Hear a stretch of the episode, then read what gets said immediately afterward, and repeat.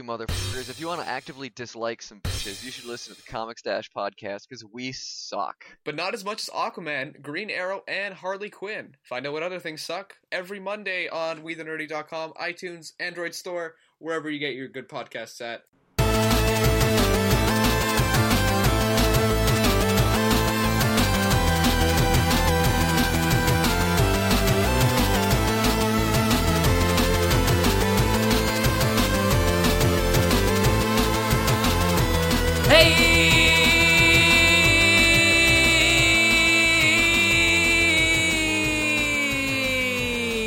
Everyone, it's me, Sean Capri, and welcome to episode 57 of We the Gamer Cast, hosted by WeTheNerdy.com. It publishes on iTunes and Google Play every Monday. Thank you for listening and being here and subscribing. I am back. I am rested. Extra Life is over. Guys, what a weekend. I don't even remember talking to you. It just happened. It, I, somebody posted the episode online. So thank you for doing that, whoever that was. Um, man, let's not get too carried away. If you're new, here's the deal. Every week I have sweet hangs with a stranger from the internet, and we talk about video games. If you want to be part of the show, it's easy. Tweet at me at Sean Capri, Sean like Connery, Capri like the pants. And guys, I am not going to change this whole little intro thing that we got going here. It normally is a stranger, but this week's guest, Evan Rodwell, I know very well. I used to work with him. We used to chat. Uh, we used to have five minutes. we used to talk for a couple minutes about work, and then we'd be like, "Okay, so what's going on in Dragon Age? What's going on?" Like he he knows every turn, every every, every story beat in all three games so well and my brain just doesn't work like that. And so he he was my sounding board and and uh, he was my way of diving deep into the the world of Dragon Age Origins and it just carried through with uh 2 and then Inquisition of course. And I think you need somebody like that in your life. If you're going to get into a game like this you need somebody who can walk you through it can uh, be excited for the things that you're excited about and and and wallow with you as well and something terrible happens like oh that was tough for me too. You need somebody like that. And so evan was that for me when i was going through dragon age which i i withhold is or with not withhold i hold i believe. You know what i'm trying to say. Can't even blame sleep deprivation this week. I'm just dumb. Um i believe it's one of the strongest series i've ever played. And only i can believe that because i'm the only one who played it. So what do you think about that so we're going to talk a bunch about that in just a second. Uh, but before we do, I want to apologize to a good portion of you guys because last week I was so tired just coming off of the extra live stream. I was trying to be thankful and and reach out to everybody who donated that I was so tired that my screen I couldn't see the next page button on my list of donors as I'm reading out all the people who who contributed to my extra life. I couldn't even see page 2, the next page. So here we go. Thank you guys. Um, we're gonna we're gonna go to page two. Donating to my extra life: Sean Fedunik, Alexandra Neal, Jennifer Blower, Garrett Bland twice, uh, Josh Stapleton, Amir Chang, Jonathan Beeler, and me. I was the first one. And if you're doing extra life, I gotta say, guys, it helps a lot to get yourself up off of that zero. Um, I think that really, that really, that was nice. So that I apologize to all you guys. I just, I don't know what was happening last week. I think it's going to be a quick intro here before we get into my chat with Evan. Um, just let you know, we get into it in, in, a little bit, so I'll just I'll leave it at that. But uh, I'm playing Skyrim. Uh, I got it from the library.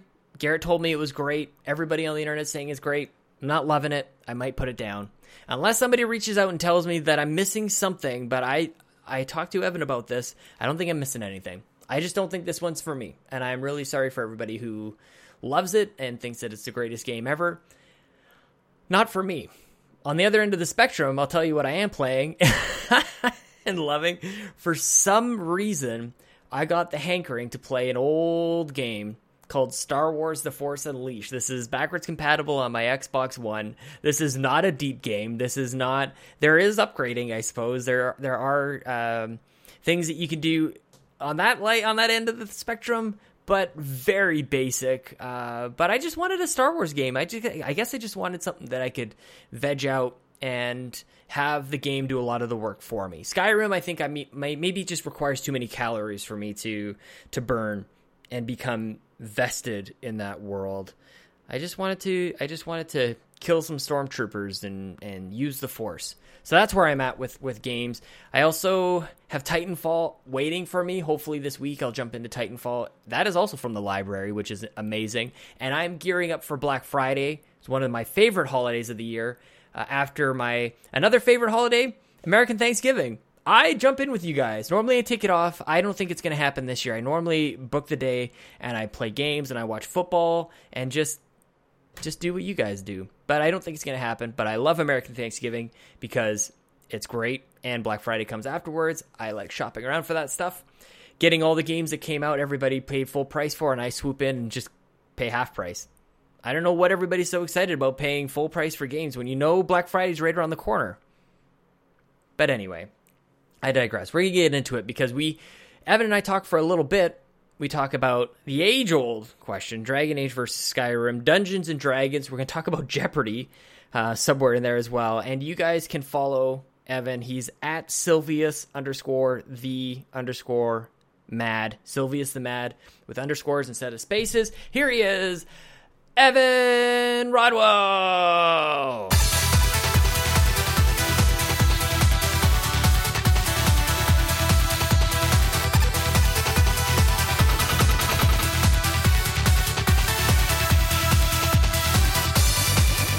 I was thinking last night. I'm like, I can't wait to talk Dragon Age again. I'm like, wait a minute, Morgan. Okay, very, like I'm trying to like consciously think like where, where, why do you have this so like locked in your brain? Why do you have Dragon Age like right at the tip always? Well, I lived on the Bioware forums for um, the 15 years they were active. Mm-hmm. They went Bioware opened their own forum in October of 2001 when I signed up on the second day, I was user 5,298 or 96. they opened their own forum because previously they just, the forum had been run by their publisher, Interplay, but mm-hmm. they were, were suing their publisher uh, for missing milestone payments on Neverwinter Nights, which is a great game. Um, so they started their own forum and uh, got a different publisher. But, so I stayed there and they announced Dragon Age in 2003, I think. Mm-hmm. It was right after um, Knights of the Old Republic came out. And they then announced they were going to make Jade Empire, and they wanted to make sure that PC players knew that they were going to do more PC games. So they announced this game really early in its development, and it mm-hmm. seven years. They just announced last week or week before, Aaron Flynn, the general manager of Bioware, announced on Twitter that uh, Bio, Dragon Age Origins had now been released for as long as it was in development. Finally! Holy crap! So I lived on that forum with Dragon Age forever, mm-hmm. and then came out, I stayed because I I love Dragon Age, and it was like a wherever I wherever I was, I was always home when I went to that forum. Mm-hmm. Closed in August of this year, uh, but I so that's why I know Dragon Age and forward. I talked about it as my primary ledger activity. I argue about Dragon Age and game design. What there. about it? Like what what caught your attention? Well, I'm I'm a I love Origins stood out at the time because it came out right after Mass Effect, and it was the, the silent protagonist thing. Mm-hmm. And it, it did really well all the things I think silent protagonists do and the voice protagonists don't. So Which it was what? A, um, well, let, let, me get to that. So, sorry. don't don't jump ahead. Don't don't skip ahead. All right. so so it, I kept I had to refer to it back all the time in discussions to point out examples of how things work well, and you know in subsequent games, in, in the other in the Mass Effect games or in Dragon Age 2 mm-hmm. you know has good points. Um, but the voice I think particularly failed in that one. So, uh, so I, I talked about constantly. So what I think it did well is it allows the player to sort of design the character's personality in advance mm-hmm. and play that personality and see where the story goes without without just following along with the story. I still don't really understand how I'm supposed to play the voice protagonist games. Right, because you're not sure if it's like, are you you? Are you somebody else? Like, because you well, have a lot of like, y- I know that this about you, and maybe you could describe this a little bit, like how um, there's almost like it, it causes you pause um, the agency of the player, whether it's the players or the characters. Is that kind of what you're getting at? Right. I once wrote at great length about the difference between player agency and character agency, Uh huh. and that was a long time ago. Um, so it's not sure I can summon a really coherent argument on that point right now, but uh, yeah, I think the player should have agency over his character. I use male pronouns here because I don't like um, plural pronouns. Um, I, I still think thee and thou are a bad thing to throw away. The plural you is a terrible idea.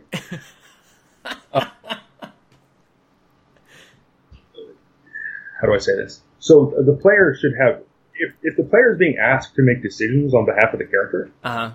those decisions need to be based on some understanding of the character.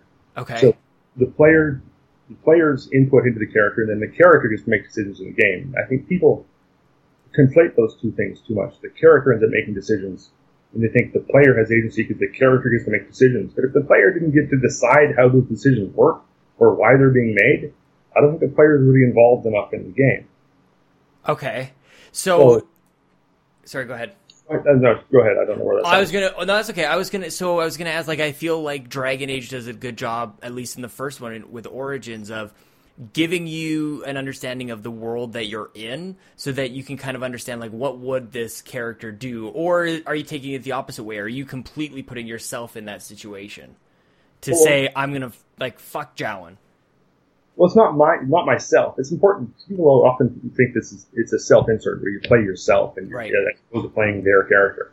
And I don't think I, I, I don't really want to do either. I want to play a character that I design, and then this is going somewhere I like. Um, so, and, and Origins offers great examples for this. So, I to me a playable game is a replayable game. Mm-hmm. So I want to be able to play a game and then play it again, or play parts of it again, and have it be very different. Mm-hmm. And I think the Mage Origin in, in Origins does a great job of illustrating this. There's a specific conversation with Grand Enchanter Irving uh, about Jowan, because Jowan wants to escape the tower, and uh, his, his girlfriend Lily's going to help. I can't believe we got Lily's name right. Um, and how do I it? So, so you have to go to Irving at some point to Mhm. his home, and then you need to talk to Irving to find out how to continue on. But when you talk to Irving, you can have exactly the same conversation, choosing exactly the same dialogue options. But if your objective is to tell on, to, to, to rat out Jowan, uh, and tell Irving, look, Jowan's trying to escape. Let's say you're playing a mage who believes in the circle and thinks it's doing good work, and you think that the mages do need to be protected from the people, and the people do need to be protected from the mages, and it's all a system. Jowan's plan is horrifying. So you need to go tell Irving about it. Yeah. If, however, you view the circle as a prison, and you think that the primary responsibility of a prisoner is to escape, so Jowan comes to you, I want to help him escape. If I can escape with him, I will. Yep. You go have Irving. You follow the same dialogue path through that conversation, but it's a very different conversation depending on what your character's motivations are and why he's saying certain things. Mm-hmm. And this works in Origins, I think, partly because you can, as you choose dialogue options with a silent protagonist, you know what the option is before you choose it, unlike the voice. So I suppose more maybe this is more of a paraphrase problem than a voice problem. Right, because the whole sentence is is there. You're not guessing like I want to be aggressive and then he just kills somebody Right. or So something when crazy like that. you can tell in advance before you click the button, you know, or you can you can construct in your own mind. You can headcanon this, um, to use the online term. you can uh, you can decide why your character is saying a thing specifically, what what the character's objective is in saying a thing. I, I do this all the time when I play these these silent protagonist games. So choose a list of dialogue.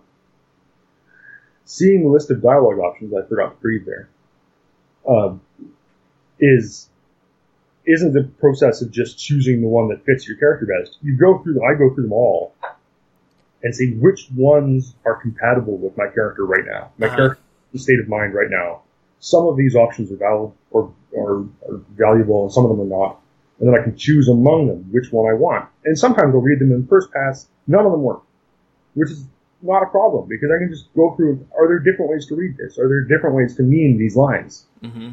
inevitably, there's almost always a way to deliver or to intend a line that works for the character I've designed. regardless of the character I've designed. I wish you'd played Knights of the Old Republic, because there's good examples at the beginning of that about how you can do this in ways that make some guy in the Bioware forum once came up with this borrowed example trying to disprove my playstyle. the forums are an amazing place, man. And uh, he's a great guy. I think he's a lawyer now. But Uh-huh. uh, but his example was really good because I think my playstyle still worked in it, and Yeah. it completely disregarding the whole of Star Wars lore and completely ignoring any backstory that Square gave you and saying and just like deciding you in fact were a green tentacled alien trapped inside a human shaped body hmm and you didn't speak the language they spoke. And it was amazing. I thought the game still worked like that. Do you, It's- do you think that's a credit to like the way that it's designed, that it's so open, or is it designed with that in mind? And then like people like me and probably the majority of people out there just don't even realize that they're picking up on one of the various options that BioWare has sort of implanted into the games that they create. I doubt BioWare ever intended me to be able to play in the way I do. Uh, but it works like every time. That's the thing that you're able to take this very specific approach and just apply it throughout. Like I feel like that does that happen by accident? I feel like it would happen by accident with Skyrim or with other like I don't or maybe you are able to take that with Skyrim. Is is it specific to BioWare games or are you able to take this elsewhere? Well, it's in Bioware games, um, especially.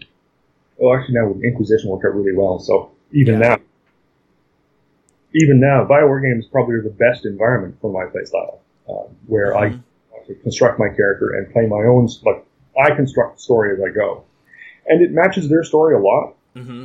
Like Origins doesn't have a ton of story. It's like there's an arch demon you must defeat it. That's basically the story, and everything else is details you get to fill in about how you and what your objectives are.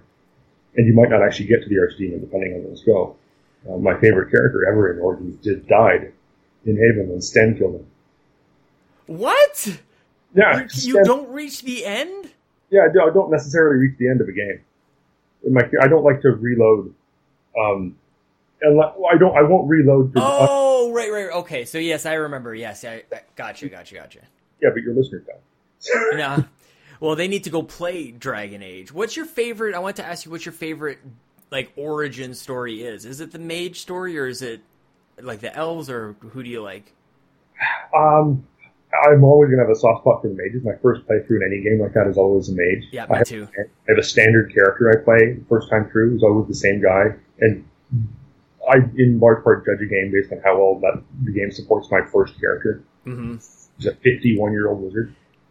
Fifty-one. Why fifty-one? It's an old D and D character of mine from years ago. But um, but setting I us you about that too. mages, I really like the um, the dwarf commoner origin. Uh huh. Um, where because it leaves tons of space for the backstory. You don't have to. It doesn't t- lock in a lot of details about the backstory of your character. It, What is it for people who don't know? the origin of the of the dwarf commoner is fundamentally that you're um, you're employed as part of a crime syndicate as like a thug, you're hired muscle Mm-hmm. crime syndicate in Orzammar, and then things go wrong, and you get effectively disavowed by your people, and you need to you need to you need to survive on your own. Mm-hmm. And that, that's that's it. So all the other details are yours. It's not so constrained as the um, as uh, the most constrained is probably the human noble, which I never really liked. Um, the human noble, where you remember the noble family, and, and there's some background there, or the um, the city elf, which the city elf's a great origin. The city elf, Yes. in a way, it illustrates the direction Bioware went after that, where they construct a really detailed backstory and do it really well, but they sort of lock you into it. Right. So, in a way, the City Elf origin is great as an option. I don't, I wouldn't love it if it were the only way to start the game. Is the city elf the one that starts with a wedding? Am I Yeah. right? So you start out with, and it depends on which gender you choose as well, right? Where And I think it works better if you're if you're a female elf, where you're you're you're in this arranged marriage uh, at the beginning, and then humans come in and um, abduct all the women from the wedding party. Yeah, party. that's insane, and then you end up in jail. Well, if if you're if you're um, well, no, well, let's see. If you're if you're a female elf, they're going to they're, you're going to be assaulted at this party, so you need to take up arms and fight your way out. Mm-hmm. that they had this great promotional picture at the beginning before the game came out. They had a promotional poster for each origin, and the major origin was this elf in a torn and bloodied wedding dress. It was amazing. Um, if you're a, if you're a male elf, though, it means your bride gets abducted, and then you have to choose. You have to choose it, which it means it's not really a choice. You have to go in and rescue. and I don't think that works as well. Mm-hmm. It's not so much a thing. It's a thing you have to do instead of a thing that happens to you. Mm-hmm. Um, it's like the beginning of Mass Effect 3. I wouldn't mind having, I wouldn't mind being able to choose to be concerned about that kid at the beginning in the opening, in the opening cinematic, but right. do it bothers me. You kind of just let him fall and die. Yeah, I didn't, I'm not the Reapers, I didn't kill him. you are cold hearted. And given that he died, I don't need to be that torn up about it because it's not my fault.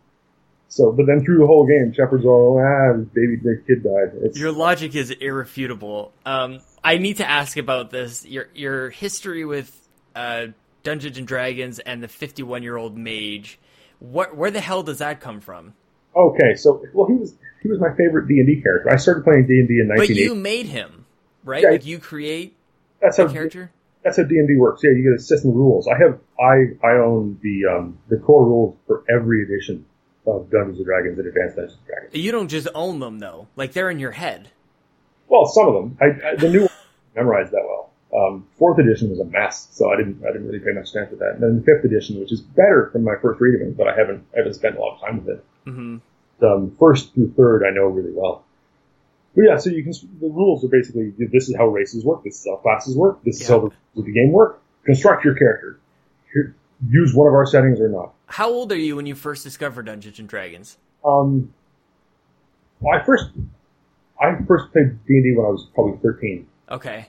Um, it was uh, it was it was still first edition. Second edition hadn't come out yet, and uh, and second edition came out shortly thereafter. But I had already played uh, computer role playing games. Okay. in um, when I was probably nine. The first time I played uh, Questron on my Commodore 64, hmm which is a it's a classic Western RPG in that you get a character and they drop you in a world and give you no guidance at all of what to do after that. Uh huh. And um, I remember the starting map. Uh, there's because it's, it's a tile based and you walk around this world and there's cities you can visit. And starting map, there's one town on the map, so you sort of have some hint. Maybe you should go there and check out what's going on. It's called Gerald Town. That town. Um, so, and and I remember the first time I played it. You go to once you gain a level, I think. Um, you're fighting monsters and gain levels. And once you gain a level, one of the merchants in a town will say, Mesron wants to see you. You have no idea who Mesron is. Mesron's the court wizard in the castle. Yeah. the castle. And there's only one map in the whole game. And it's in the castle. And it's wrong. There's- What? It's, you know, Why? little cartography, I guess. like on purpose? It's wrong, or like what? Oh, This is one. There's one big difference. There's a big section of mountains near the castle, and in the map it shows that between these two sets of mountains there's a passage to the sea out of this big this big bay. Uh huh. In fact, it's not. There's no passage at all. It's a lake. So if you buy a boat in this bay, you can't get to the ocean.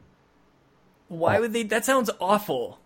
Well, no, it's because it's I would throw my computer out there. or the com- I would throw anything, whatever it is. I'm flipping the table at that well, point. I get finally find the castle. I know where Mesron is. I finally get to the castle, and I'm trying to find Mesron in the castle. And the castle is so big, and there's no built-in mapping process in the game. My character's starved to death trying to find Mesron in this Oh castle. Oh my god, it sounds awful. Why would you ever play this? Like, why is this fun? I loved it. Because you you build up a character and you have a you have a plan for what your character wants to be, and, And anything can happen. the plot in Questron is really simple. There's a big bad guy and you need to kill him. Yeah. And, like, you- there's, there's, you're starting one continent and there's another continent called the Land of Evil that's run by the bad guy and you have to go there and fight tough enough. Land of evil. It's the 80s, man. yeah. Um, I still have. I, st- I wish I had it handy. I still have the original box and manual from Questron. How much do you think that's worth? Oh, I don't. It's not in perfect shape. I, mean,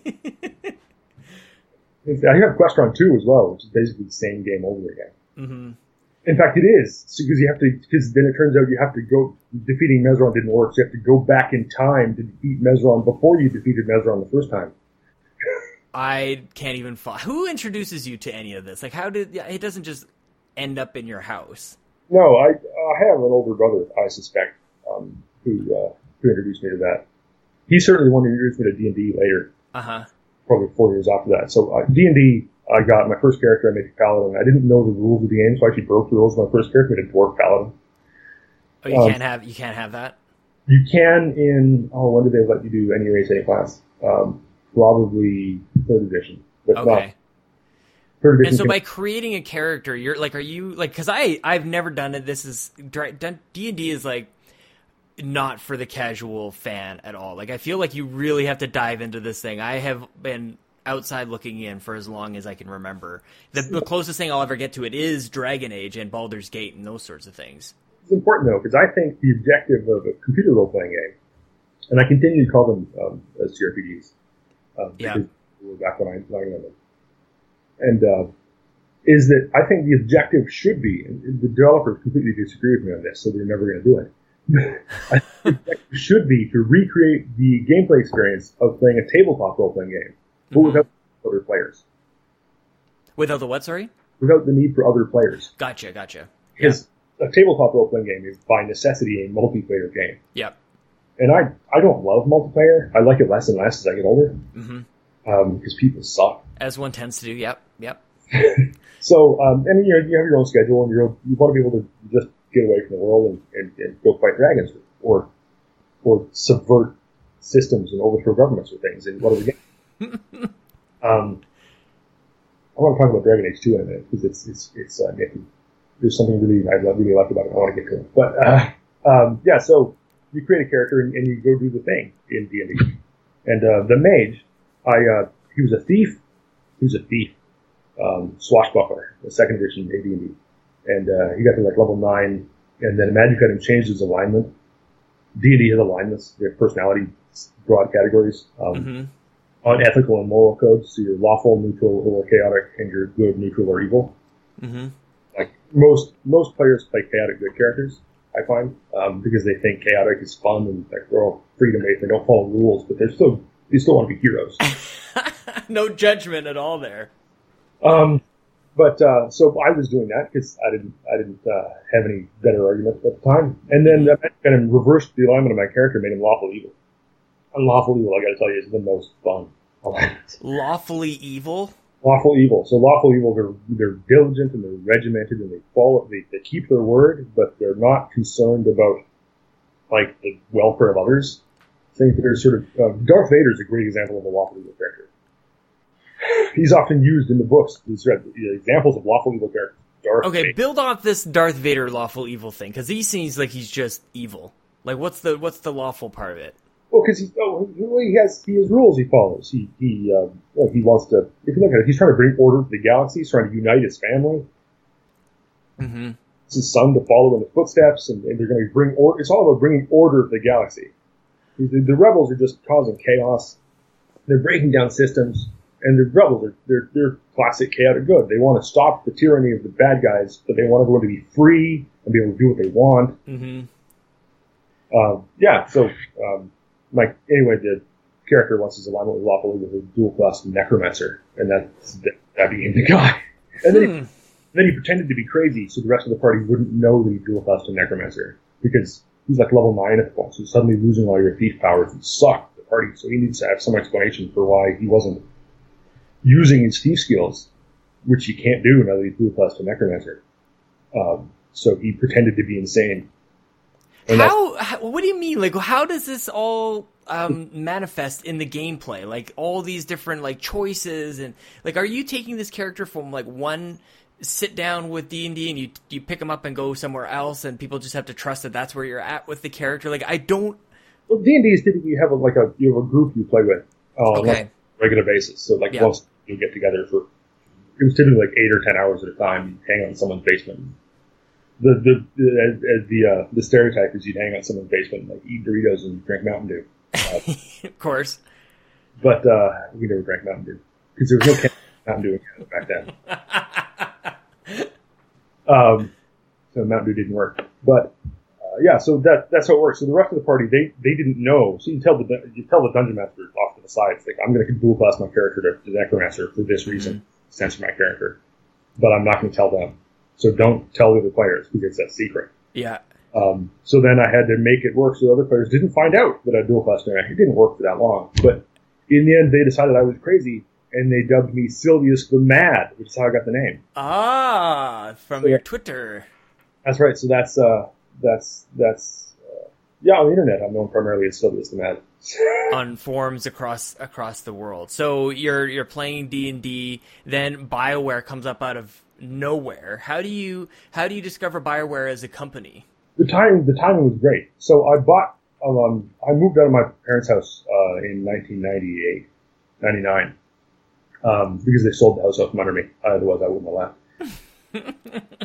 It sounds like the story right out of like it could have been the the the next the next uh, origin story. I was 24, so I'd uh I'd, I got my first real job when I was 23, my first like full time job, and because I finished school and I had nothing else to do. Which was which was which job was this? The first full time job.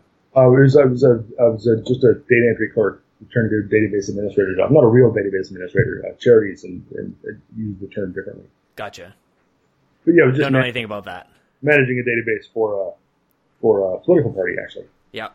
Um, so uh, that was the job I got in '98. And so I had I had an income for the first time in my life because I'd never really worked before, which is you know sad because I was 23. but uh, I'd never really seen the point. So I, I my plan was to buy a computer, my own because my, my parents' computer had gotten old and I could no longer play PC games on their computer and hadn't for a couple of years. The last game I'd really tried to play there was like Ultima Seven, which came out 1991 maybe I don't Yeah. forget. Um, I lost track of the later Ultima games because I couldn't play them when they came out because I didn't have a computer to run them. So I bought my own computer in two, in '99, and uh, a guy I knew, um, who uh, whom I, uh, I called Celibate by Mike. Um, he uh, everyone had nicknames, of course, back in the day. Mm-hmm. mm-hmm. We were at like Costco one time, and uh, and uh, Mike said, "You need, you're going to buy a computer. You need to get these two games for your computer." I didn't even have the computer yet. Um, I hadn't even moved out of my parents' house yet, but I was planning to, and I knew as soon as I did, I was going to buy a computer, which I spent way too much money on because it was the first one I ever bought. Yeah. And uh, so the two games he told me I had to buy were Baldur's Gate and uh, Sid Meier's Alpha Centauri. Good call. And I, I still play Alpha Centauri to this game. I probably played Alpha Centauri this week. Um, I uh, I've never had a computer without Alpha Centauri installed on it ever since Yeah. then. It's an amazing game. That's awesome. And Baldur's Gate was was terrific because it was exactly the thing. It was a great stepping a step up from the old RPGs I played, the old Ultima series, which is terrific. I maintain the best CRPG ever made is Ultima Four. hmm um, which came out in '85. Um, and I paid 80 US dollars for it in the store. Your memory is amazing. Well, because I, I always use that as an example because people complain when like the price of games goes from fifty dollars to sixty dollars US, and and that happened when the US dollar fell in 2009.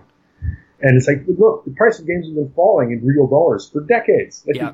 the, the game I bought in 1986 for for 80 US dollars, using inflation rate, I should pay like 200 Canadian dollars for that now. hmm hmm Charging us sixty dollars means the games are way cheaper than they used to be. You're And getting bigger and yeah. you're getting way more expensive games to develop. Like Sid Meier's Alpha Centauri was made by a company that employed 17 people, Yeah. including the administrative staff, like the receptionist. How do you know that? I remember everything I read. I know. Well, what about Bioware? So Bioware comes up and, and you're you're playing um, Baldur's Gate, and do you know like what do you know about it before you even start? Bal- Like you just know that it's based on D and D. I knew it was based on D&D, which is a good head start for me, Yeah. um, because I knew the rules. And like uh, all good games back at the time, it came with a really detailed manual, Yeah. pages long, that detailed all the rules they were going to use and where they're going to deviate from the rules. Uh, so it, it worked out to be a terrific, terrific game for me to get back into, at that point, modern gaming. I'd missed sort of the, the late 90s um, heyday of like Fallout and Fallout 2. Right. And I'd even missed Diablo, which I then later tried later. Would you have played those first Fallout games? Like you're more tur- like I'm actually surprised um, that Baldur's Gate was uh, up. Well, I, it was turn based as well, right? Baldur's Gate's real time with pause. It's kind of right, yeah. So it's kind of that's why I paused a little bit. I'm like, uh, it seemed Sure. like it was kind of both. Bioware's never made a turn-based game. What they did is Baldur's Gate, I think, was the first one that took that turn-based mechanic and made it a real time with pause. So the turns happen in the background, Right. but characters don't all take them at the same time. Hmm pause at any time and change what you're doing. Um, no, real time with pausing was a real innovation of Bioware's, I think. And like the, other people continued to make turn-based games after that. Like the Temple of Elemental Evil came out, which is a direct port of an old tabletop D and D module Mm-hmm. made by uh, uh, what is it, Troika made that game, which is guys who left Black Isle, which is game wing of Interplay that published Baldur's Gate. Um, but yeah, no. So I learned that, I found the forum because uh, I needed help with the game. The game, I just wanted to talk to people about the game, and I had a job with permanent downtime, so I did that mostly at work. Right. Um, and and that was that was my home forever. So that's how I became really stuck into Bioware stuff because I lived on their forum. And So- like the developers began to know you. Some of them for a time. Um, this this became less and they became less true as that that that company grew and as they spent less time in the forum, and I didn't notice it as much. hmm Realized they they stopped knowing who I was, but for for a time, yeah, I was such a regular on their forum. They would. There was a time when the developers would banter on their forum. The forums became, of course, sort of a toxic place as they got a bigger fan base, and the internet was a less friendly place generally. Right. um, uh, trolls weren't really a thing. That's not true. I recall in 2001 there was a group of people who objected to being to there being forum rules on Bioware's forums, and they banded together. They called themselves the Anti-Oppression Federation, and they were fundamentally they were old Fallout fans. And Fallout has a really sort of anti-establishment sort of bent to it, especially Mhm. games. And they they were sort of the and they like like Fallout had prostitution and drug use, all sorts of things that didn't appear in most mainstream games. So they sort of thought they could talk about anything and, and whatnot, and, and Bioware threw them up, and they kept showing up. And they were using AOL accounts which had dynamic IP addresses, so in the end, Bioware just had to ban all AOL addresses. no way, really? Yeah, they did. These guys ruined it for everybody on America Online. yeah. That's awesome. awful. They're the Anti-Oppression Federation. They're like old. They're like Gamergate back then, back in the day. But it turns out BioWare was kind of onto something. They're like, you know what, you guys aren't going to be around for much longer anyway, so we're just gonna we're just gonna remove any of you are any of you guys who are on America Online. yeah, and it's, You take your free trial CDs and get the hell out of here. So, okay, so you're on. uh, Okay, I wanted to ask you about. Didn't you meet like a writer, or were you just chatting with one of the writers from from Dragon Age? Um, I have met some of the, the the developers from Dragon Age, but it wasn't like anything fancy. It was I met him at a con. I went I went to a, a convention and I got to meet um, uh, David Gaider Yep. and um, who now works at Beamdog, and uh, and Mike Laidlaw, who's the um, who, he was what is he? He was the creative director for Dragon Age, I think. Mhm. By the time I met him, he wasn't originally. That was uh, Trent Oster, wasn't it? Not Trent Oster. What's his name? Dan Dan Tudge, who left. Should be asking me. I'd have to. People will hear me googling it, so my, my microphone will pick up me clicking, clickety clicking. Dan Tudge, Okay. because he kept That- game was dark and gritty.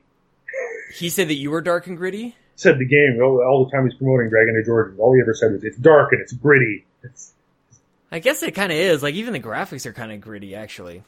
Um, there's no smooth way to do this, but I want to transition over to Jeopardy. I don't know if you knew I was going to do this, but I want to know the Jeopardy story. You were supposed to be on it, or you qualified for Jeopardy. Like where, where does Jeopardy happen for you? okay, so I I have not appeared on Jeopardy before anyone gets excited. Uh, I, uh, like many people, I'm sure, I, I tried to qualify for Jeopardy. I, I took I took the online tests every year they came up, but I was eligible. What are the tests like? Like for I haven't even I didn't even know that was a thing. So like, what are they asking you? Well, they stopped letting Canadians do it for a while. Um, Because we're amazing. like, stop Canada! They built a wall. based on their, I think they misunderstood um, Canada's anti-spam laws, but Mm, they seem to have corrected that misunderstanding now. But so the online test, you say, I want to take this test, and it's, it's a regimented time. It's just, everyone takes it at the same time. It used to be they'd go around from city to city, go to a live event, but now you take time. And when I did it, it was online. So there's a test, and you get a question that appears on screen every 15 seconds, and you type in your answer, and after 15 seconds, you get the next question. hmm Do you know if it's right or not? Like you type it in and you have no feedback. No feedback at all. You type it in and it advances. You can advance faster than 15 seconds if you want, but um, and maybe they've changed this. It's been a while since I took it. But you, you answer the question, and they, I assume, take the test back and decide who passed the test and who didn't. And then there's um, I think there's a bit of a lottery because there's probably too many people who pass the test. And it would be easy, I suppose, to cheat on the test by having more than one person in the room when you take it. Right. You, you're the expert on Greek mythology. But don't do that though. That's not an idea for people. But uh, they will find out eventually. there's rules I can game them. So, uh, yeah, so I passed the test apparently, and uh, at some they contacted me and said we'd like you to come for a live audition. Um, and when you take the test, you get to choose where you want to go for a live audition. And uh, I picked uh, to go to California, just because Yeah. it was one was closest to me as the crow flies at the time. Um, I was in Vancouver. So I went down to California, and in uh, there they give you a written test, which is uh, like it's genuinely hard.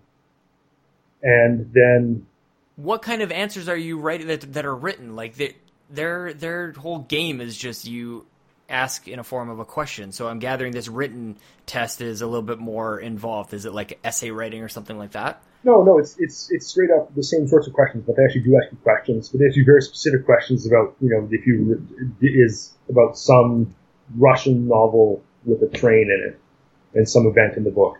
And what, what, what novel is it? And the answer, if it's a Russian novel with a train, is going to be Anna Karenina, let's face it.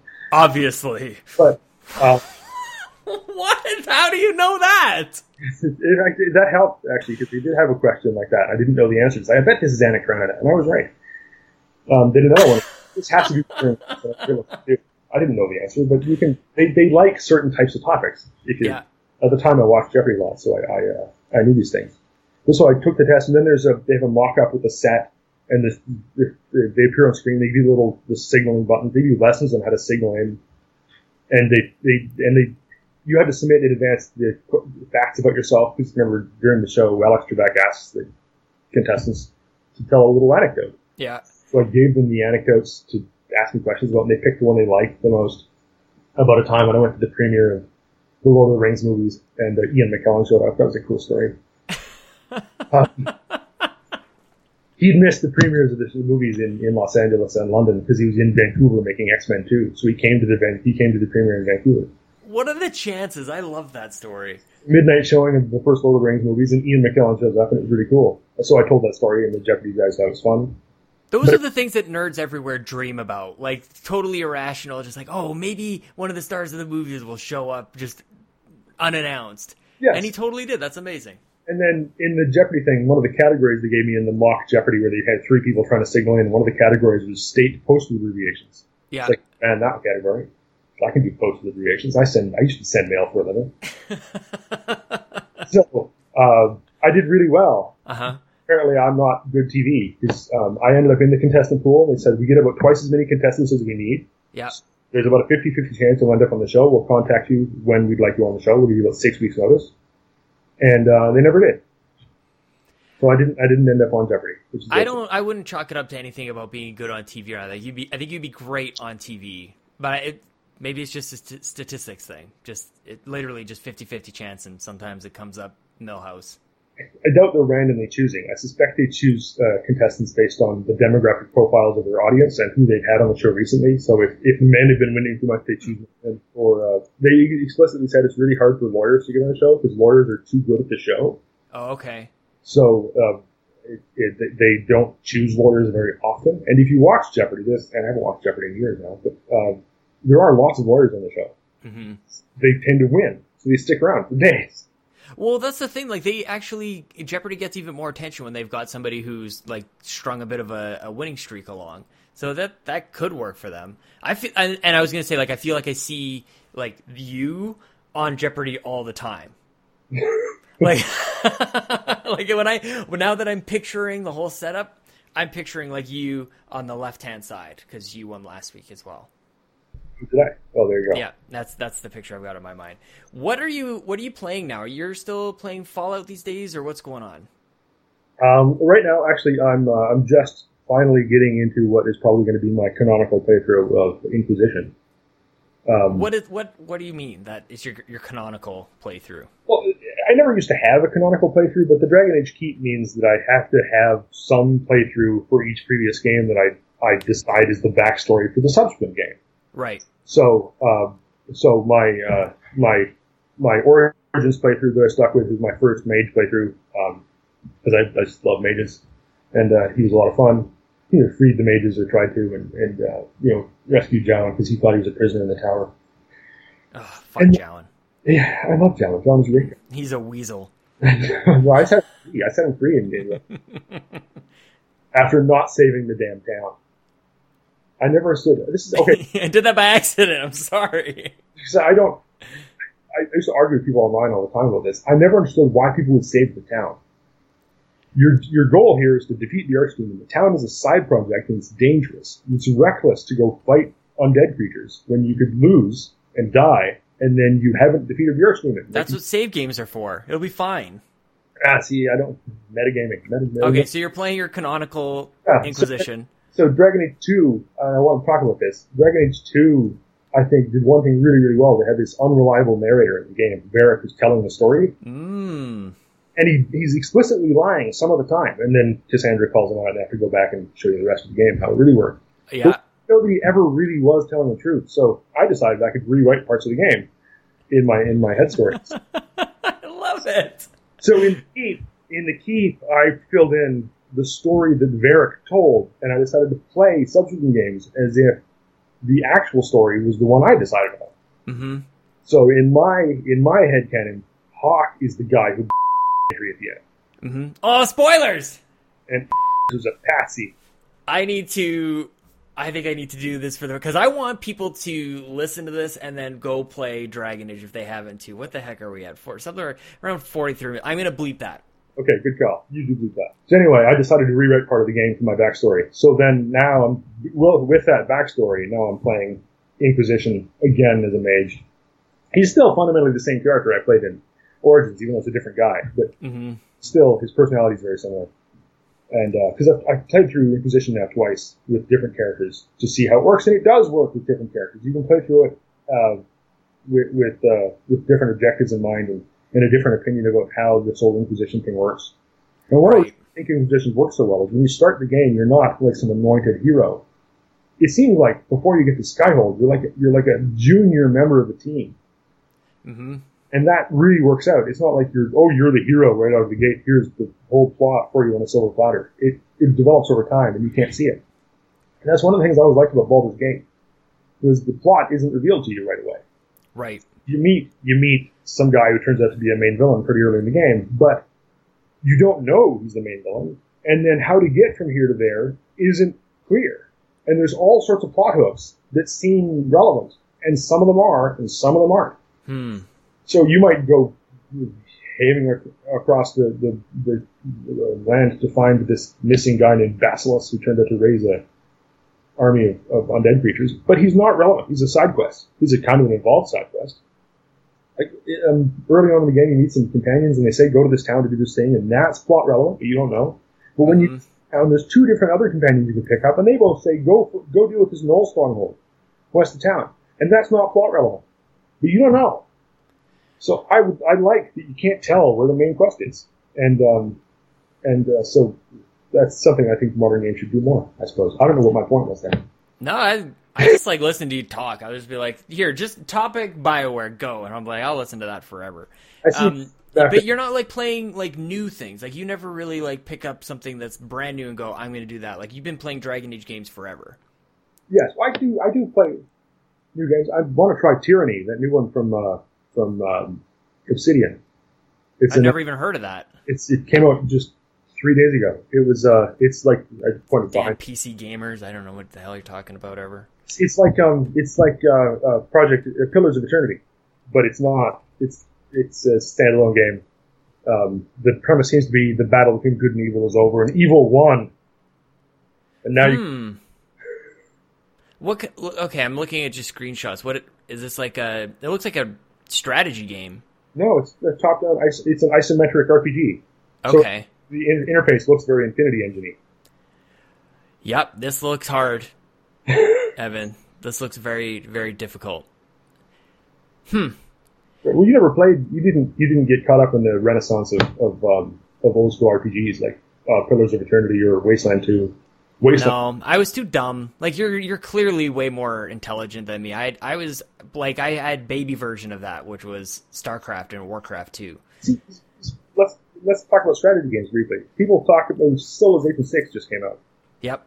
And uh, people on the internet seem, seem to think it's great. And I haven't I haven't played it, but I asked somebody uh, how how easy it is to pick up because I had a lot of trouble with the last couple of Civilization games. Not because they're hard, maybe they are, I don't know, but because they're not well documented. And to me, I want I want to read all the rules of the game before I play the game. Yep. I do not want to learn by doing in the game. So in-game tutorials aren't that helpful, and certainly not revealing the, the mechanics to me as I go. I want to know them all in advance. because you can read like a set of documentation and understand like how that's going to be implemented i have a hard time like i'm i more of a like i i do learn by doing but that can be a frustrating experience which is i think what you're trying to avoid of like the trial and error portion of learn by doing Right, because you don't. If, I want to plan ahead. I don't. I don't feel like I understand. I'm not confident I can do a thing until I know exactly how I can do it. but doesn't that spoil like like do you get into choices within a game like do you get to that level where you know that a choice is going to come up and you can you can go one or of three different ways or do you get to that point after you play through after after the playthrough. So, so I'll sometimes create a, another character to start to play through a game a second time. mm-hmm I'll design the character specifically around. I want to see what happens down that branching story path. yeah I'm going to design a character who will choose that thing. Uh, but the first time through, I, I typically don't want to know anything about the story. I'd love to know gotcha all the backstory, all the mechanics, anything Mhm. the character would know at the start of the game, and then nothing else. I'm annoyed that Bioware now feels the need to tell us who all the companions are in advance. Whereas how I- did they do that well, they in the marketing, oh i see what you mean yeah yeah yeah not being on their not in the game it'll be harder. To learn. Yeah, not in the game. So, Mhm. So I suppose now that I'm not on their forums all the time because they don't exist, Mhm. I will be less susceptible to this problem. But I would like when I first meet a character to be able to have sort of an honest interaction with that character without being worried that I'm metagaming it in the background, in, in the back of my mind, trying to make sure that I get this companion on side. Mhm. Now, unlike like, there's some games like Mass Effect games, I don't think they have any. Do they have any optional companions in the Mass Effect games? Are there any I. I feel like in the Mass Effect games, like they are almost all, at least in the second one, like you can bring them along, or at least you have to go meet them, and then you can raise up your relationship with them through the loyalty missions, right? right, but like, it, it, you have to have. But not quite like Skyrim and the Bethesda games, where like you could just totally miss out on on some of them. Or, but even in Origins, like you don't, you never, when you first played Origins, you missed Leliana. You didn't meet her. That's yeah, totally. Yeah, I don't think there's anything like that in Mass Effect. You're right. It's possible to not meet Sten. It's possible to not. It's possible. Totally, that's my favorite part. Thank you. Yes, I would have just like I almost just walked right out of there, and I look over this cage, and I'm like, oh, I can go talk to this dude. That's right. And there's another. There's another companion that you don't have to let into your party. You could. You could actually two of them. You could. Uh, you could kill them rather than let them into the party hmm when you first meet them. And uh, and others they might turn on you and fight you later, which is something Bioware doesn't do anymore. Um, there's several. Did you play all three of the Mass Effect games? I can't remember. I did. I did. I originally I played Mass Effect 2 and didn't like it at all. Yeah. I followed the development of Mass Effect 2 pretty closely because I hadn't followed the development of Mass Effect because it was announced as a console exclusive, and I, I don't play console games. Right. But uh, then it came out on PC and I played it, and it was okay. It had some potential. I did enjoy parts of it. I really liked driving the Mako. I thought that was a lot of fun. Yep. No one else seems to like the Mako, but I love the Mako. And, and then Mass Effect 2 came out, and during the development of Mass Effect 2, they announced features like the interrupt feature, and I thought that was a terrible idea. And I believe it was um, uh, Casey Hudson uh, who worked on the on the game. And I said, I explained why I thought the interrupt system wouldn't work. The players wouldn't know what was coming next. If Mhm. it's blind on a timer, so there's no time to consider it. I sometimes take like a minute or two to make a dialogue choice in your games. hmm A timer-based thing, and you don't know what you're going to get. And if you don't choose it, you don't know what you're missing out on. Like, it, there's an opportunity cost in not choosing. In not choosing the interrupt. Yep. I said I demand certainty, and and he said no, and explained that the whole point was to have it be surprising, which he meant that the game wasn't designed to be role played. If I'm choosing a thing and I'm supposed to inhabit the mind of the character, I should know what the character is going to do. So Right. I, I, It's I a did half step. so Mass Effect 2 seemed to be a pretty pretty straightforward linear story in which I had very little control over who my character was or why she was doing what she was doing. I played a female Shepard because I didn't like the male voiceover. Yeah, good choice. pretty well, I thought though. Mhm. I was- The same goes for Fallout 4, by the way. The, just- the, the female actress, I think, is way better. When I was listening to Chelsea play this game, I was like, this is a better game than what I played. I wouldn't know. I modded the voice out of Fallout 4 Smart. and got full text dialogue options back. is Though aspects of the start of the game don't really work without the voice because there's like vocal cues where you discover things and you're supposed to know what to do based on what the character says, but I don't know what the character's saying because I can't hear. nah, you're probably not missing out on much. But so I didn't play Mass Effect 3 for the longest time. I decided after ME2 I didn't like the series, so I just Yeah. gave up. And so I didn't play it when it came out, and uh, didn't follow it at all. And then Inquisition was announced, and I played that. I, well, I played between the two, I played Dragon Age 2, I suppose, and then Inquisition. And then after Inquisition, I thought I'm going to go back and play Mass Effect 3 because they're they've announced they're going to make another one. And all of the, the wailing and gnashing of teeth about the endings of Mass Effect 3. Like, I need what's the problem. So I, I got Mass Effect 3 and I made a point of playing the original version, not the um, the extended cut. I didn't want the, the endings they supposedly fixed. I wanted to play the original one to see why people were so upset. And I played through the game, and I, I must say I mostly didn't enjoy the game Yeah. because I didn't feel like I had any real control over who Shepard was, and and most of the choice, most of the variants in the game seemed to be based not on what you did in that game, but what you did in the previous games, like which Yeah. character. Well, it seemed like the whole thing was all fan service. Oh, look, it's this guy again. Um, and I could use the name there, I suppose. What was his name? Mordin. I like that guy. He's the only real companion I like in Mass Effect. Mordin, the Salarian. Scientist. Um, but You're so- lucky he was still alive. right. Um, yes, I suppose I am. What the hell? Oh, because I got to do that thing. I got to not like the key, but there was a there was a there was a DLC you could get where you could set a world state Yeah. without without having to put import saves, and I didn't have saves. Yeah, I didn't have them. I he didn't make it for me. I was sad about that. I liked in- him a lot. Without saving imports, the um, Bioware tends to the default setting tends to not introduce characters you would know from the previous game, hmm as um, if they did, they need to introduce them for new players, but old players would know them already, so that's wasted time. so where are you at with the with uh, Andromeda then? They just we just had N seven day. Like, are you because you're kind of tepid on Mass Effect? It's not. It doesn't scratch the same itch as the D and D games do for you. Right. So I'm I'm I'm uh, I'm cautiously optimistic about Andromeda. The the the um the suggestion there's going to be some exploration component is good because that was my favorite part of the first Mass Effect game, hmm or in the Uncharted Worlds, which is You don't like just scanning the planets, like spinning them and having the little scanner and shooting the probes. right, and I don't like just being sent go to this planet and I get this very little limited area to visit, like Mars in Mass Effect Three, where it's a linear path through the level, like a shooter game. And I don't I don't play shooters for a reason. Right. Also, I need to find out whether they're going to keep the features I think are necessary for my enjoyment of Mass Effect. Uh, specifically, the um, pause to aim. hmm It's, you can pause the game and aim your gun and then unpause. And I understand in Mass Effect 3 they added a delay after you unpause before you can fire your weapon, but only on the console versions. That's not there in the PC version. Interesting. You can still you can still aim to pause and uh, sorry pause to aim, which I'll admit completely trivializes like the final battle in the first Mass Effect game. The enemy jumping around, and if Yeah. you can and go find him, just carry a sniper rifle in a close space, he's dead in five shots. Well, it's breaking the design of the game, yeah, for sure. Yeah, but so I I don't enjoy real time combat like that. That sort of frenetic action. So hmm I would need them to preserve that pause to aim feature, and and I don't expect them to tell me in advance whether that's there because it's not something other gamers care about. Yeah. So so I don't think I'll know about that in advance. But as a result, I'm not going to follow the development that closely. They got some uh, gameplay video coming out soon, which I don't ever find that informative. Um, Yeah. I ever watched gameplay video for Inquisition when they finally revealed PC gameplay, and they didn't really show me anything I needed to know. hmm So You knew you were going to play it anyways. Well, right. I knew I, I was going to play until they.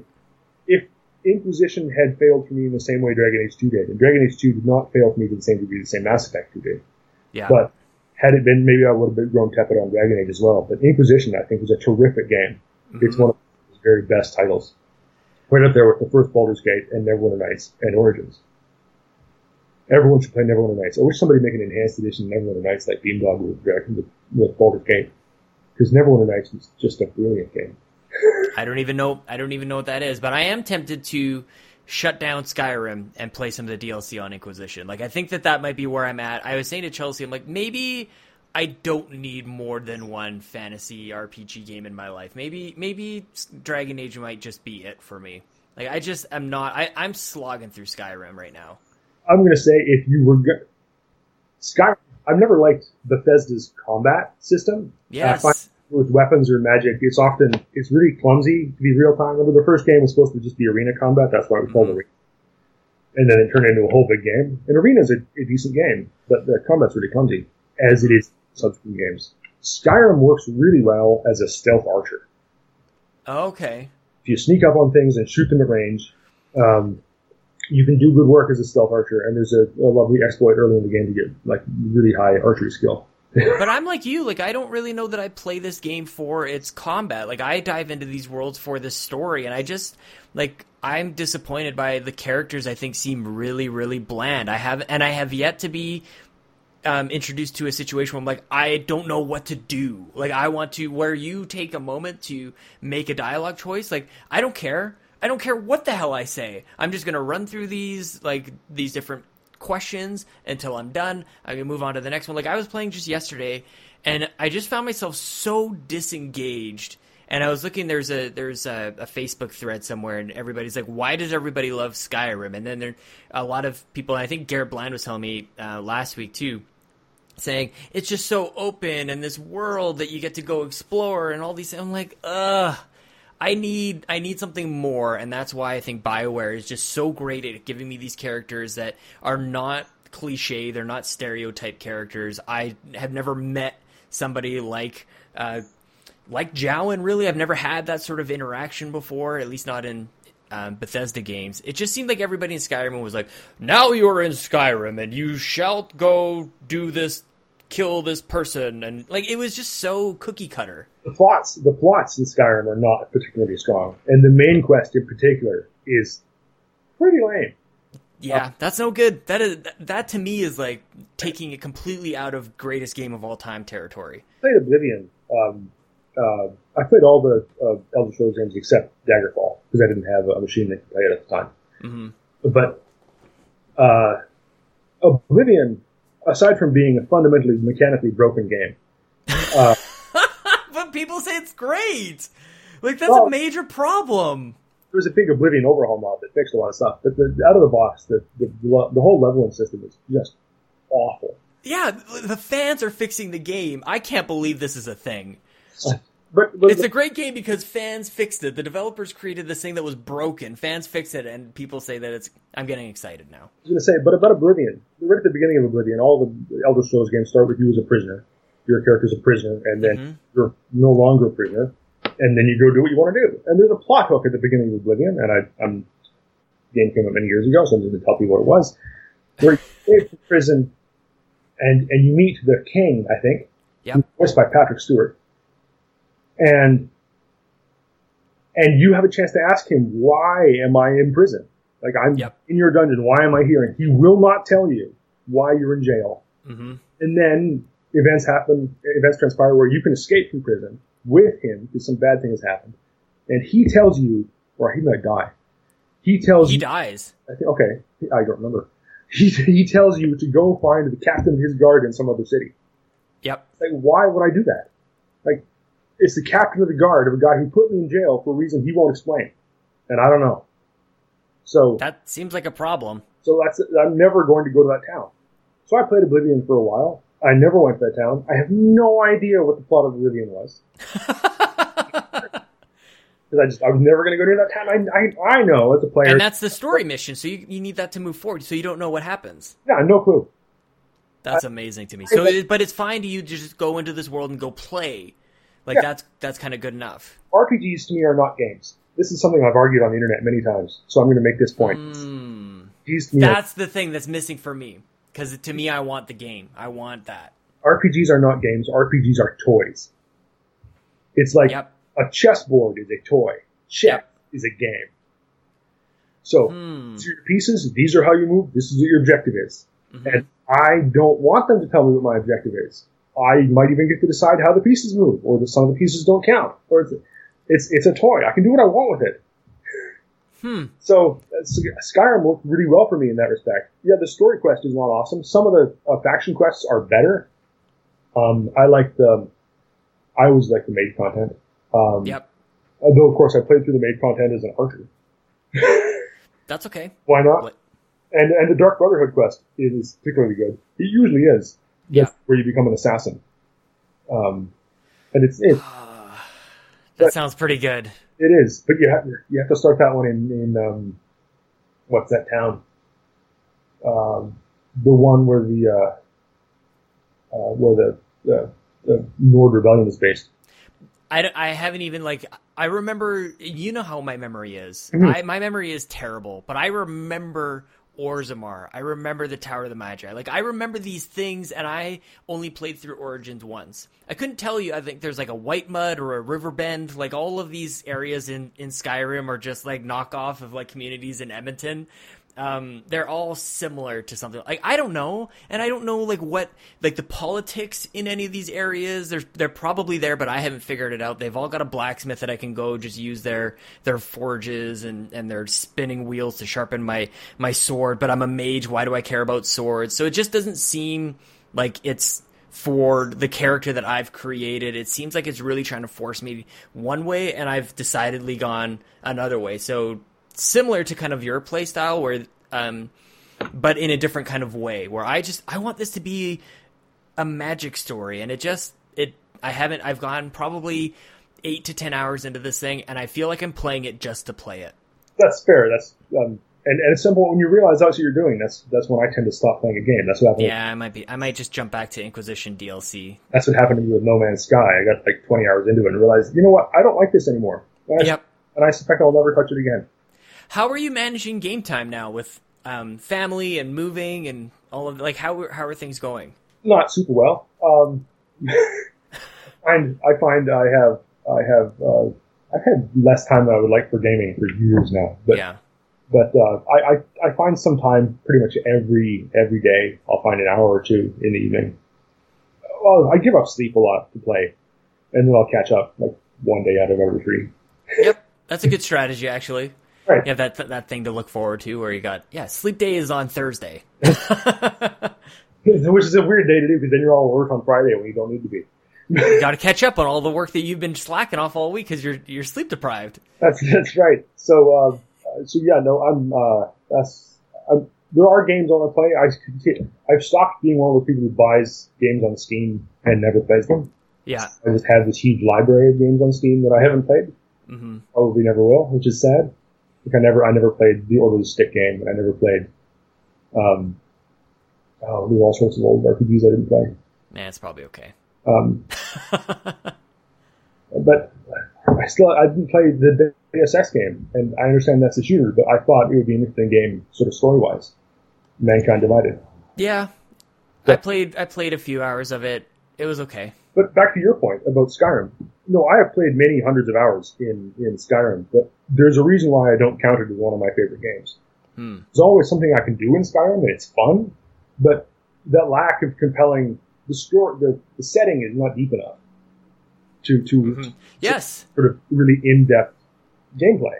Like I feel like if you and I were to sit here and talk about Skyrim, like it wouldn't really be that engaging. It would be me telling you about like this exploration that I did. But when you and I talk about Dragon Age, like we're talking about the choices that we make and like what does it mean? Like the the fundamental. Like you, you talk about um, what it means is like almost like a person or the person that you're playing with in the game of what do you do in Orzammar? What side do you choose? Because it's it's like a heel turn or a good versus evil. One side is stands for one thing, and there's a whole bunch of loaded politics over there. Another side stands for something else, and you do something drastic. There's no real middle ground that happens in Orzammar. I don't, I don't see that in in Fallout. I see it trying to, or in in Skyrim, and in my experiences in Fallout, and I feel like the two are closer than I am comfortable with. I, I feel like it's just almost like a skin. You just you just slap on fantasy onto Fallout, and then you got Skyrim. Well, I would argue Two- they flat they slap uh, post apocalypse on the Skyrim and Fallout. Sh- sure, yeah, totally. Yeah, that's probably more accurate. Um, and and I, I am discouraged by that. No, So that's where I'm at. I think about the the memorable moments I've had in Skyrim. They're all gameplay based. Like I met, Mhm. I killed that bandit from a great distance under unusual circumstances. But in in Dragon Age, it's always about about role playing, it's about playing the character, and uh, and making choices and meeting characters and deciding what to do. So Hmm. by all means, I think I think Dragon Age Origins and Dragon Age Inquisition are both great games. And I think Dragon Age 2 is a valuable game to play in between them. And depending on your playstyle, it can be really fun. Mhm. It's difficult for someone like me who really wants to design my character in advance and then have that character have some agency. That's something in um, DA2. I don't think Hawke had a lot of agency because the world sort of happens to him. Right. The story stands alone, and he doesn't have a lot of control over what happens. Like in the end, you have to go like Act One. You have to go do the thing for the dwarves, and then dancing around, dancing on a spoiler minefield over here. you need to like defend the city in the second one, and then the third one, all hell breaks loose. They all Mhm. Well, look, I think you've helped me push forward my agenda of Dragon Age is greater than Skyrim well enough. Is there anything that you wanted to talk about before we close things up here? no, I I think I hit my greatest hits about uh, patient and uh, and uh, and how RPGs are not games; they are toys. I love it. Well, I think everybody's going to be just kind of taking a bit of a pause and thinking about this. So thank you so much, Evan, for being on the show. Finally, finally, you're here. yes, now that I finally moved away.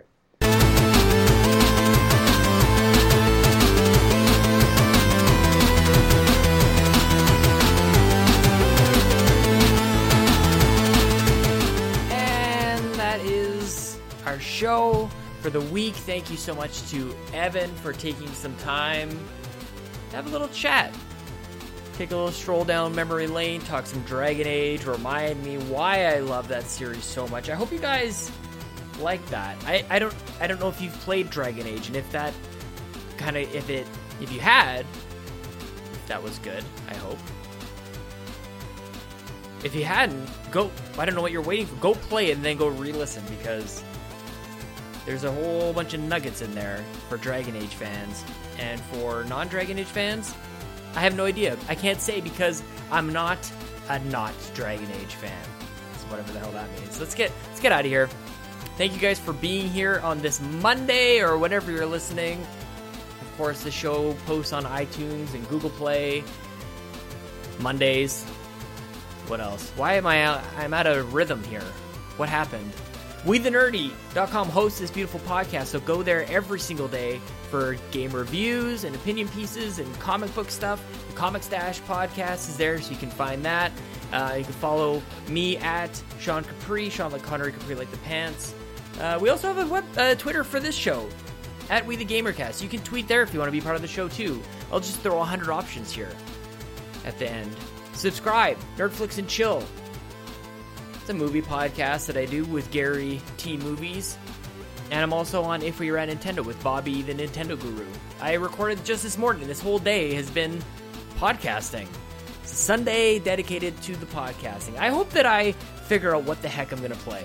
Let me know what you guys are playing out there. I need I need some guidance and direction. I am floundering a little bit. And I struggle when I have a plethora of games to select. I've got games going all the way back to the NES that I could play. I don't know what I want to do. And it might be tainting, Dragon Age reference there, it might be tainting my opinion of Skyrim. My whole not knowing what to do right now. I kind of want to go play Bloodborne. I want to pick up, I played Super Mario Galaxy 2 on my Extra Life stream. I'm liking this Star Wars game, Force Unleashed. I've never played that before. It's in a steelbook case, so therefore it's it's better that way. So I don't know. We'll see what happens. We'll see what this week brings. It is a it is a full week, no holidays this week. We'll I'm sure be just hearing more and more people complain about the NES Classic and all that stuff. Probably on a show like if we were at Nintendo on iTunes and Google Play and Stitcher and all that other stuff. But otherwise, this has been episode 57 of We the Gamercast. It is now in your ears. Thank you again for listening. I will be back next week with a very special guest. Nice little teaser there. I hope you're there too. Now it's time for Jason. Jason! Jason! Jason! Jason! Sean! Sean! Sean! Sean, where are you? Jason! Jason! Jason! Sean! Sean! Sean!